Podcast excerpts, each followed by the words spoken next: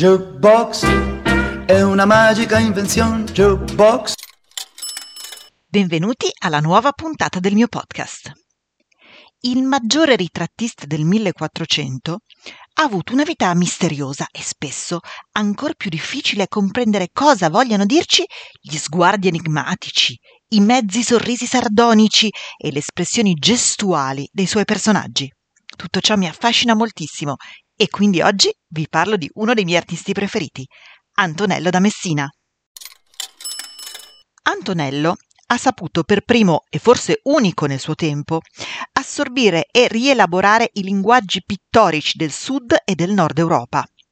Infatti, oltre a viaggiare per tutta Italia, apprendendo gli studi prospettici di Piero della Francesca e le sperimentazioni coloristiche dei Veneti, lavorò con il maestro Colantonio per la coltissima corte napoletana di Alfonso d'Aragona, che, essendo un raffinato collezionista, lo introdusse all'arte fiamminga e nord europea. La tradizione vuole infatti che Antonello si sia fatto tramite per diffondere la prospettiva elaborata nel centro della nostra penisola, importando però in cambio la straordinaria invenzione olandese della pittura ad olio. Di certo i suoi piccoli ritratti, spesso di tre quarti su fondo scuro, sono influenzati dall'arte fiamminga e tedesca, i cui giochi di luce e studi di materiali e superfici conquistano lo spettatore. All'incirca nel 1465, ma il dubbio è d'obbligo data la penuria di informazioni certe, Antonello dipinse il celeberrimo ritratto di marinaio, attualmente al Museo Mandralisca di Cefalù, dopo un fortuito ritrovamento dietro l'anta di un armadietto di legno, pensate. Anche il titolo è solo ipotetico. Molti lo conoscono come ritratto d'uomo, nome molto più generico, perché l'abito elegante del personaggio non lo collocherebbe come umile marinaio, ma piuttosto come figura benestante. Il sorriso beffardo e canzonatorio del personaggio ci attrae e ci fa chiedere a cosa stia pensando, anche per la rarità della scelta di ritrarre personaggi senza il solito cipiglio serio, come era usuale prassi nella pittura dell'epoca. Fra le altre sue opere più famose, non possiamo non ricordare le varie versioni che Antonello fece del Lecce Homo, con Gesù trafitto dalle spine, che ci guarda da sotto in su, con un atteggiamento umile e coraggioso, comunicando un po' meno della sua gloria in favore di una sconcertante dolcezza. Probabilmente, però, il suo ritratto più noto è l'Annunciata o la Madonna velata, conservata a Palazzo Abatellis a Palermo. Maria emerge dal fondo scuro, solida come Masaccio o Piero avrebbero potuto renderla. Con la mano sinistra, la Madonna di fronte all'arcangelo, di cui noi osservatori prendiamo l'immaginario opposto, si chiude bene il manto sul seno, per pudore, ma anche per proteggere il luogo sacro dove crescerà e si nutrirà il bambino Gesù.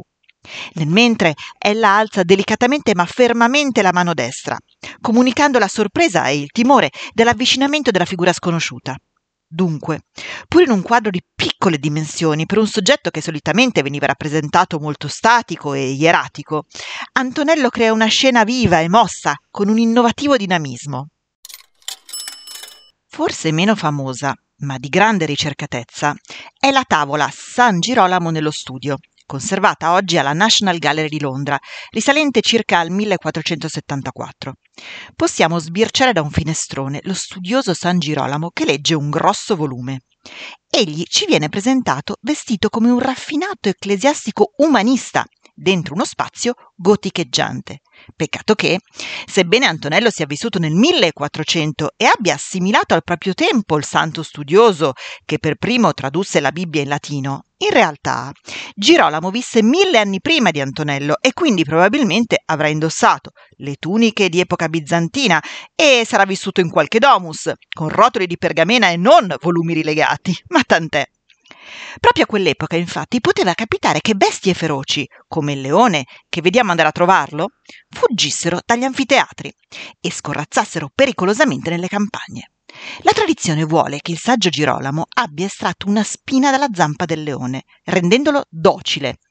Infatti, all'arrivo del grande felino, nessuno degli altri animali che si accompagnano a Girolamo pare percepirne il pericolo e tutti continuano paciosi a fargli compagnia. Di quali animali parliamo? Oltre al suddetto leone che viene sempre associato al santo, vediamo un pavone, simbolo di rinascita divina, e una coturnice, ossia un uccello che si dice porti la verità, forse distaccatasi dallo stormo che svolazza lieto nel cielo dietro l'edificio.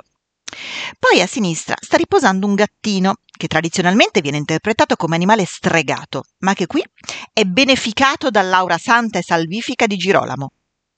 Antonello da Messina crea intorno allo studiolo, in soli circa 40 cm quadrati, uno spazio molto complesso ed elaborato, con finestre a trifora goticheggianti, con un corridoio con il soffitto ad arcate che si inanellano in prospettiva e soprattutto con l'incredibile pavimento decorato da decine di minuscole piastrelle, una diversa dall'altra, con una minuzia che pare di filigrana, in perfetta fuga prospettica.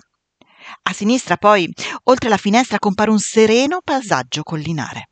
Al centro San Girolamo legge seduto su una bella sedia, con il libro poggiato su un leggio.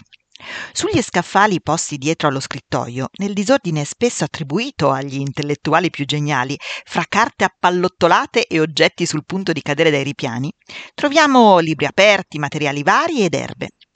A terra c'è una ciotola metallica, probabilmente per nutrire le bestiole, mentre sullo sgabello è stato appoggiato il cappello da cardinale, con la stessa fretta con cui Girolamo ha lasciato in giro le scarpe che vediamo in basso, eppure la stola cardinalizia, appesa precariamente sulle assi di legno. Ci sono anche due piante in vaso, ovviamente sempre non scelte casualmente.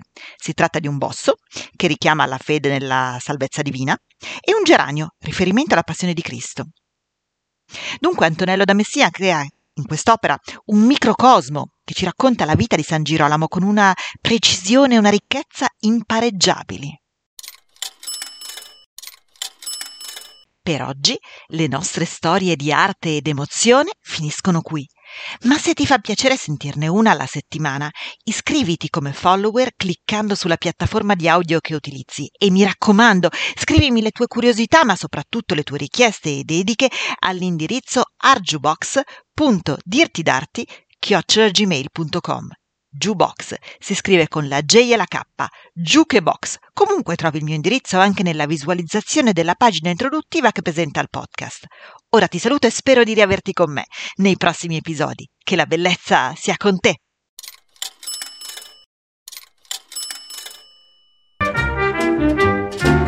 Jukebox è una magica invenzione. Jukebox